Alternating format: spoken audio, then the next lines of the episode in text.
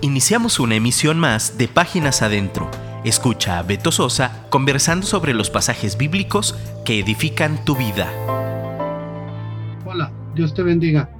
Gracias por estar aquí en otra conversa de Páginas Adentro. Gracias por la oportunidad de estar aquí contigo, que me prestes tus oídos por un rato.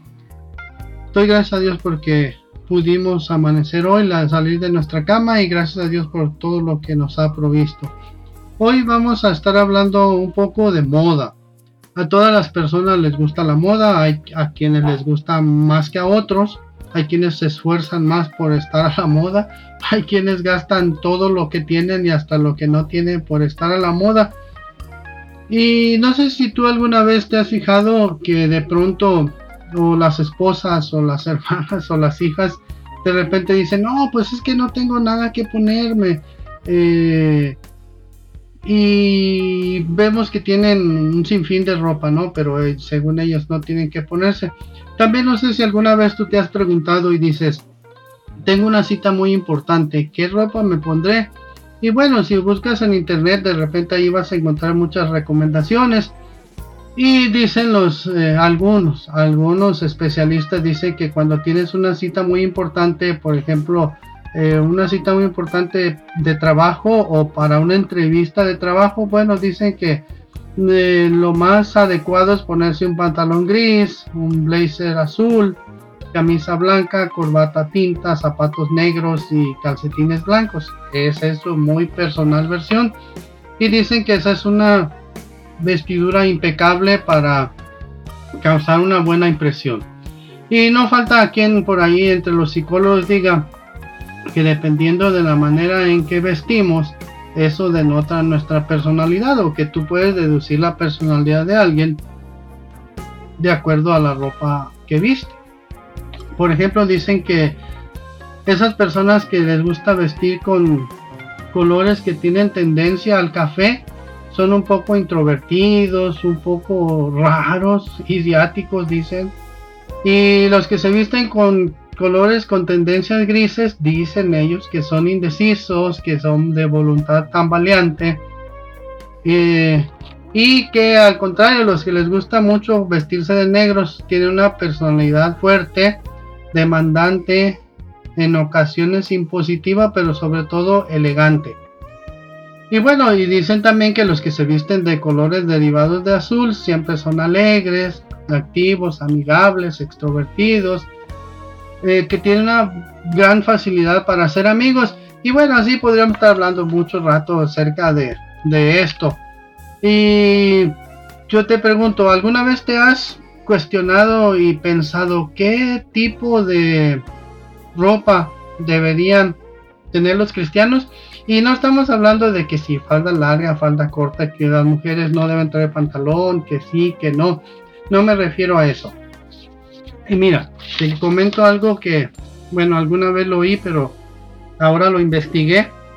Alguna vez mi primer maestro de homilética, que se llamó Álvaro González de Mendoza, que tenía un programa en la X, eh, ¿qué? Radio Universidad, alguna vez lo oí que dijo que cada cierto tiempo o cada año más bien se reunía un grupo de personas para ponerse de acuerdo y establecer cuál sería la moda de los siguientes años.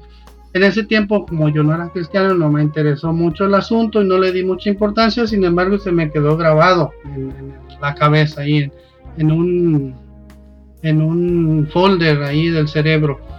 Y resulta que ¿Sabías tú o, quién crees tú que determina la moda o las tendencias de moda? Y mira, me puse a investigar. Eh, quizá, bueno, más bien siempre o algunas veces nos hemos preguntado de dónde vienen o quién determina cómo será o cuál será la usanza de la sociedad para la próxima temporada.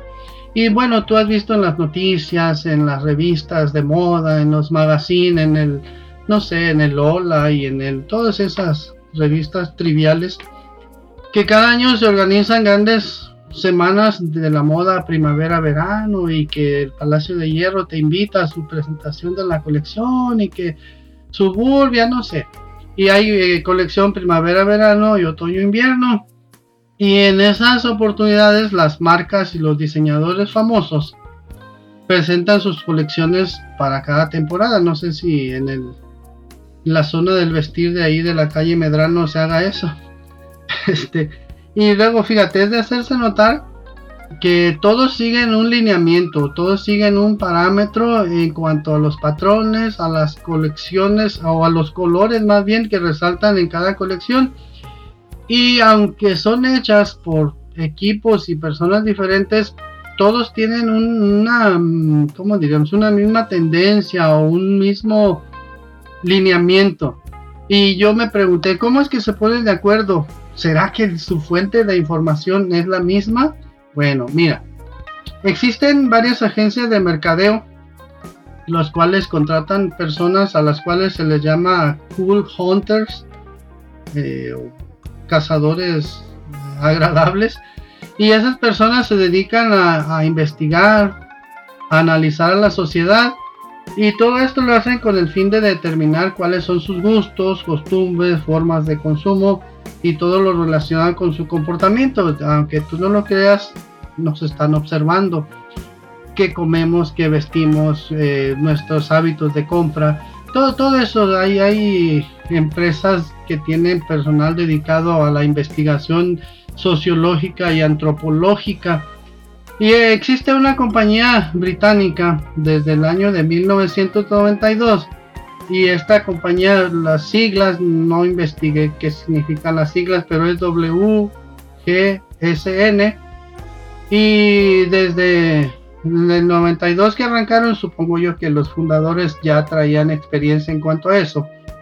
Y tienen, eh, fíjate, tienen analizado por, por país, por ciudad, por sector poblacional, por tipo de gente. Todo eso lo tienen estudiado de tal manera que van adelantados inclusive dos años Dicen que esa compañía ya tiene armada la moda incluso del 2020 y de repente tú ves que, pues la gente va por la calle luciendo, no sé, hace dos años creo, o tres años, el, color rosa era lo que andaba de moda y pues ahí veías a las tías, a las hermanas, a las primas vestiendo color de rosa porque así lo dictaba la moda y así lo dictaba los cánones de las grandes empresas que viven de, la ropa que usamos. Y bueno, uno se pregunta, ¿y qué tipo de ropa debo usar yo para que la gente note que soy cristiano? ¿O qué vestimenta es adecuada para ser cristiano o para parecer cristiano más bien? Porque acuérdate que para ser, pues hay que parecer y tenemos que mostrar con nuestros, nuestros hechos, tenemos que mostrar lo que profesamos. Y bueno, buscando esto, encontré en el libro de Filipenses, no te creas, en el libro de Colosenses, capítulo 3, de los versículos 12 al 14. Me voy a ir despacio para darte la oportunidad de que busques Colosenses 3. Recuerda que esto se llama páginas adentro porque precisamente queremos utilizar la Biblia y la Biblia tiene páginas y tenemos que ir páginas adentro, buscar la página y adentrarnos en ella. Mira, capítulo 3 de Colosenses, versículo 12. Si tú te has preguntado, ¿cómo me he visto? Bueno, mira, dice, el apóstol Pablo dice, vestidos pues como escogidos de Dios. Ya no somos de las masas populares, ya no somos del fuero común, ahora resulta que Dios nos escogió de lo vil y lo menospreciado Dios nos escogió. Y dice que nos vistamos como escogidos de Dios, coma, como santos y como amados. Ya lo has oído muchas veces, yo creo, en los sermones de tu pastor, en las enseñanzas de la escuela dominical, que santo significa apartado o dedicado a algo, y en este caso es apartado para Dios. No quiere decir que vamos a estar en un monasterio, o que vamos a estar en una vitrina, o que vamos a tener a nuestros hijos en una vitrina de cristal, sino que recordemos que hemos sido apartados y que Dios en su infinita misericordia pues nos apartó. Entonces, santos y amados. Y mira, dice que nos vistamos de entrañable misericordia. En Proverbios 3 dice, nunca se aparten de ti la misericordia y la verdad átalas a tu cuello y escríbelos en la tabla de tu corazón. También en el Sermón del Monte el Señor Jesucristo dice que bienaventurados los misericordiosos porque serán llamados hijos de Dios. Entonces, eh, en lugar de pensar si nos vestimos con casimiro, nos vestimos con eh, lino fino, que luego veremos algo sobre el lino fino también, este, debemos vestirnos también de entrañable misericordia. Y fíjate que aquí recalca esto de que entrañable misericordia. Una misericordia que va más allá de lo normal. Una misericordia que no es solamente por cumplir. Fíjate que desafortunadamente hay cristianos que, que muestran misericordia, un poquito de misericordia nada más para cumplir, ¿no? O para como para eh, decir si estoy siendo misericordioso, pero aquí el Señor nos enseña que señamos, señamos, no, que seamos de entrañable misericordia. También debemos vestirnos de benignidad. ¿Qué es benignidad? Bueno, la benignidad viene de benigno, que es el antónimo de maligno. Y ya sabemos quién es el maligno y sabemos cuáles son sus obras. El antónimo de maligno pues es benigno y la benignidad también está ligada con la misericordia, está ligada con la bondad, está ligada con el hacer el bien, está ligada con, socorrer al afligido, con consolar al que llora, con hacer empatía con los que sufren. También dice que nos vistamos de humildad.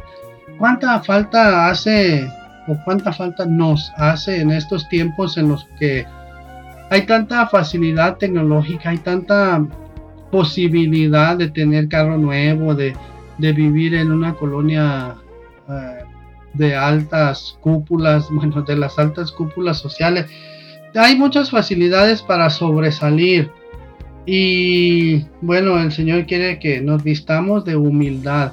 Aunque yo conozco gente que vive en lugares eh, muy, muy de alta sociedad y son humildes, son accesibles, no son orgullosos. Bueno, quizá nosotros no vivamos en eso, pero, pero debemos ser humildes, debemos, dice de que en Proverbios que siempre hay un alto sobre alto. Entonces, aunque tengamos un cargo muy alto, aunque tengamos una que digamos, una carrera sobresaliente, siempre va a haber alguien más alto que nosotros. Entonces debemos de ser humildes. Dice eh, que nos humillemos bajo la poderosa mano de Dios y Él a su tiempo nos exaltará. También dice que nos vistamos de mansedumbre. Pues la mansedumbre es precisamente lo contrario de del orgullo, lo contrario de la prepotencia, lo contrario de, de sentirse por encima de los demás o algunas gentes dicen que hay quienes dicen que o se sienten que la sociedad no los merece. Luego dice que nos vistamos de paciencia. Ay, la paciencia es algo que realmente sí nos hace mucha falta a todos. La paciencia es la virtud que consiste en sufrir sin perturbación del ánimo los infortunios y trabajo. Y la paciencia tiene una ganancia. En Lucas 21:19 dice que con vuestra paciencia ganaréis vuestras almas. Y en Hebreos 10:36 dice, porque os, es, porque os es necesaria la paciencia para que habiendo hecho la voluntad de Dios obtengáis la promesa, la promesa de vida eterna. Y luego dice en Santiago 1.4, dice, mas tenga la paciencia su obra completa para que seáis perfectos y cabales sin que os falte cosa alguna. La paciencia es algo por lo cual el mundo más bien está sufriendo por la impaciencia. Y eh, es algo que debemos trabajar porque vivimos en una sociedad tan acelerada que, que es difícil tener paciencia o más bien es difícil que los que te rodean tengan paciencia vas en tu carro, te toca adelante en el semáforo y el de atrás ya te está pitando en cuanto se puso la luz verde y tú dices, oye, pues ¿qué le pasa? Si, si, si trae prisa, pues que se levante más temprano. Pero la paciencia, la paciencia es algo que nos hace falta y es algo por lo cual debemos luchar. Entonces, ¿Con qué me he visto? Con todas las demás cosas, pero además vístete con paciencia. Otra de los, eh, ¿cómo diríamos? De los enseres, no, enseres no. Otra de las prendas de vestir que debemos traer encima es soportándonos unos a otros y perdonándonos unos a otros si alguno tuviere queja contra otro. En algunas eh, conferencias sobre cómo ser feliz o, los 12 pilares de la felicidad, enseñan uno de los puntos, dicen que no traiga, una de las maneras de vivir feliz es que no, no traigas recuerdos pasados a tu, a tu vida. Y hay quienes van cargando con un lastre ahí de que no, es que yo no puedo perdonar porque hace muchos años yo necesité dinero y mi hermano no me quiso prestar, aunque yo siempre cuando pude le presté y él me dejó abajo, no me ayudó. Bueno, este, no traigas a tu vida recuerdos pasados que solamente te van a atormentar y que no te resuelven nada, al contrario, vas a no sé, en un momento dado hasta vas a enfermarte. Eh, fíjate, de la manera en que Cristo os perdonó, así también hacedlo vosotros. Pedro le preguntó al Señor, oye Señor, ¿cuántas veces debo perdonar a mi hermano? Le dijo, 70. Y el Señor le dijo, no, Pedro, 70 veces 7. Y mi pastor hace 40 años decía, y eso es en un día. Y mira, sobre todas las cosas y sobre todas estas cosas vestíos de amor, que es el vínculo perfecto.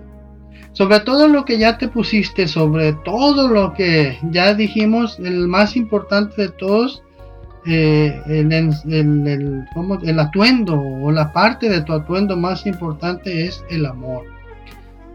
Dice el apóstol Pablo que todo lo que hagamos lo hagamos con amor y bueno, cuando tú tienes amor por lo que haces, no te pesa llegar temprano a la iglesia, no te pesa eh, orar, ¿no? Porque todo, todo esto es por amor, porque dice la Biblia que nosotros amamos a Dios porque Él nos amó primero, lo cual yo espero que sí suceda en tu vida, que ames a Dios por agradecimiento a que Él te amó primero. Y mira, y también dice eh, en el 15, y la paz de Dios gobierne en vuestros corazones. ¿Cuánta falta nos hace la paz? Aparte de que no hay paciencia, la gente vive estresada, la gente vive sufriendo, la gente vive con temor, la gente vive eh, temerosa. Ya hay gente que no quiere andar en la calle cuando empieza a oscurecer y tienen razón. Pero, pero nosotros que tenemos la paz de Dios, Dejemos que la paz de Dios gobierne nuestros corazones. Esa paz a la que asimismo fuiste llamados en un solo cuerpo. Y sobre todo esto, mira, dice, sed agradecido. Hay una, ¿cómo diríamos? Una mm, tendencia o una, eh, eh, pues sí, una tendencia. Resulta que hay muchas eh, bueno, las empresas se dieron cuenta que su personal estaba causando muchas mm, pérdidas económicas debido a que, a que el personal, eh, había mucha rotación de personal o hay mucha rotación de personal, los entrenan, les dan cursos y en poco tiempo se van.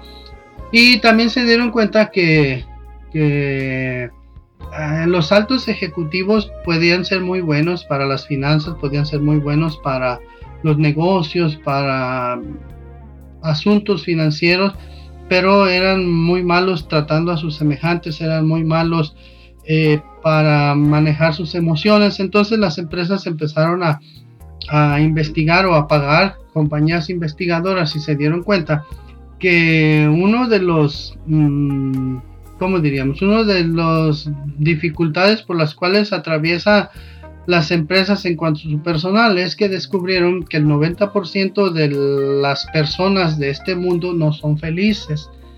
entonces cuando alguien no es feliz, pues no hace bien su trabajo, no se relaciona bien con sus semejantes, no se relaciona bien con su jefe, no se relaciona bien incluso con su familia. Y descubrieron que hay varios, bueno, hay varios puntos a tratar para que la gente aprenda a ser feliz y cuando la gente es feliz pues eh, son más inteligentes, son más productivos, son más accesibles, tienen mayores ventas, tienen mayor capacidad de, comunicación. Y entre los puntos que les enseñan en estas eh, conferencias o talleres, charlas, les dicen que uno de los mm, pilares de, la, de cómo ser feliz, uno de ellos les enseñan sobre la gratitud.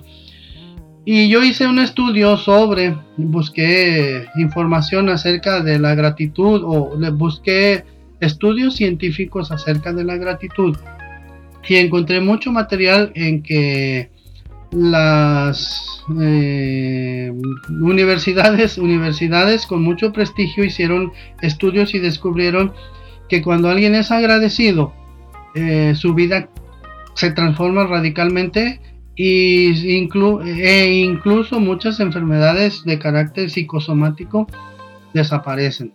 Y bueno, la Biblia, eso bueno, lo acaban de descubrir hace, no sé, 15 años, pero la Biblia nos lo enseña desde hace muchísimos años, de que seamos agradecidos. Y en la Biblia vemos muchos ejemplos de, agradecimiento. me viene a la mente eh, cuando Noé descendió del arca después de estar como 342 días ahí en, el agua, regresa y pisa tierra y dice que ofreció un, holocausto de agradecimiento a Dios porque Dios lo libró. Y entonces eh, otra de las esa es una de las características principales que un cristiano debe tener ser agradecido. Hace 40 años mi primer pastor nos enseñaba que ser mal agradecido o no ser agradecido es igual a ser impío y bueno, ninguno de nosotros quiere ser cristiano y que nos tachen de impíos. Entonces, una de las maneras es ser agradecido. Ahora, eh, es un poco como subjetivo esto del agradecimiento, ¿no? Eh,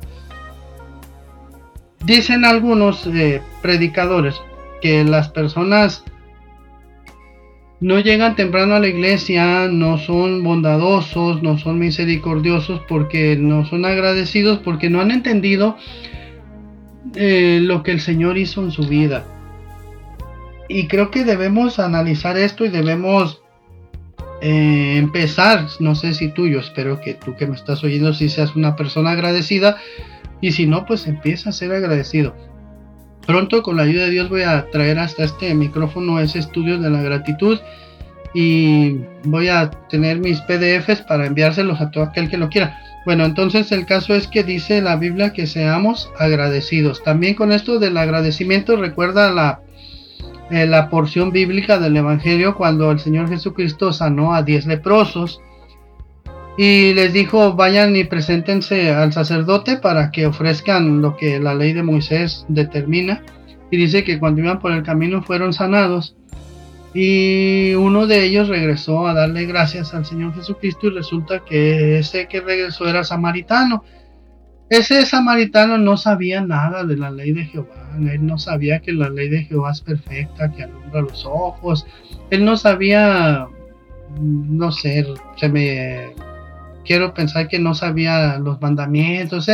Él se regresó porque dijo, yo era leproso y ahora ya no soy, voy a regresar. Y los otros diez, pues como eran israelitas, como eran de la tribu de no sé qué, supongo yo que dijeron, no, pues es que fuimos sanos porque lo merecemos, porque eh, somos el pueblo escogido. Y entonces de esos diez leprosos sanados, uno solo regresó a, dar gracias. Y el Señor Jesucristo lo recalca y no, oye, pues si fueron 10 y nada más regresó este y resulta que es gentil. Entonces yo te invito, amado hermano, hermana, oyente, que una de las características preponderantes del cristiano debe ser el agradecimiento. A veces eh, nos preguntan, pero ¿por qué? Te pasas tantas horas en la iglesia? ¿Por qué mm, tu vida gira en torno a Jesucristo, a la Biblia? Pues porque estamos agradecidos, porque el Señor nos rescató. Mm, si hace 38 años el Señor no nos hubiera rescatado, ya ni siquiera estaríamos en este mundo. la vida que llevábamos mm, era una vida sin control, era una vida de excesos, era una vida pues expuesto a las, a las mm, peligros de este mundo y gracias a Dios aquí estamos. El Señor me ha permitido entrar a la tercera edad el 28 de octubre. Este, hice mi ingreso a la tercera edad, pero me siento bien, me siento sano, me siento contento, me siento con fuerzas todavía. Yo espero en Dios que Páginas Adentro dure de aquí a mucho, mucho, mucho, mucho. Entonces, eh, seamos agradecidos y, y entonces, eh, dice, bueno, ya vimos que el amor sobre todo y eh, una de las cosas que el Señor Jesucristo nos enseñó que debemos amar a nuestro prójimo como a nosotros mismos, pero nos enseñó algo muy radical, que debemos amar a nuestros enemigos también. Y Pablo en Romanos 12:9 dice, el amor sea sin fingimiento. Y estamos en unos tiempos en que se finge mucho. Estamos en unos tiempos en que, no sé, para conseguir algo la gente finge. Pero nosotros como cristianos no fingimos, nosotros somos rectos, somos derechos, no fingimos. Y viene a colación aquello de que, ¿te acuerdas que Dios le dijo a Moisés, que reuniera a 70 varones y que les iba, Dios iba a tomar del espíritu que había en Moisés y lo iba a repartir a las 70 personas. Entonces yo te invito a que estemos vestidos con todo esto que nos dice Pablo en, esta eh, carta de los colosenses, vestidos de todo eso que nos dice, pero sobre todo nos vistamos de amor para que podamos confortar al afligido, para que podamos eh, aconsejar al que lo necesita. Mira, el mundo eh, está tan dolido, está tan necesitado, tan urgido de amor, que a mí me ha pasado que he visto gente a la cual le he predicado el Evangelio así en la calle, caminando en el camión por donde ando. Y van tres personas, tres personas que me han dicho, oye, carnal, disculpa que te interrumpa, pero antes de que sigas hablando, ¿me regalas un abrazo? Y eso te hace un nudo en la garganta y te dice, claro que sí, claro que te puedo dar un abrazo. Y le das un abrazo y, le compartes y, dentro de tus posibilidades dale un apoyo económico, cómprale una torta, cómprale unos tacos, eh, ora por él. Y creo que eso es lo que necesita el mundo. Ahorita, gracias a Dios, ya el mundo no está tan ya no nos tachan de, intolerantes, ya no nos tachan de raros. Ahora la gente quiere, dice en Romanos que la creación espera la manifestación gloriosa de los hijos de Dios. Entonces, eh, no te demores, hermano. Ya no te preocupes si, si vistes, eh, si tu estilo de vestir es hipster o es, eh, no sé, británico, o si es este parisino, o si es York neoyorquino, o si es cosmopolita, o si no es cosmopolita. Vistamos, sí, definitivamente, vistamos como hijos de Dios, vistamos correctamente, pero sobre todo vistámonos de todo esto que nos dice la Biblia. Y yo te aseguro que si lo hacemos, vamos a ser más representativos del Señor Jesucristo y más representativos del reino de Dios. Muchas gracias, Dios te bendiga. Esto es Páginas Adentro. Te eh, pido que por favor te comuniques conmigo para saber que me estás oyendo. Ya sabes, betososa arroba liveolive.com.mx. El WhatsApp es 33 35 89 08 51 o escríbele a mi productor y, y déjame ahí tu mensaje y él me lo manda, yo lo checo y le agradezco a Dios por tu vida. Muchísimas gracias que no me dejaste hablando solo.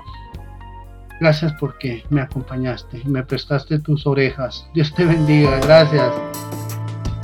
Escríbenos por WhatsApp 3335 890851 y déjanos un comentario. Te esperamos en nuestra próxima emisión.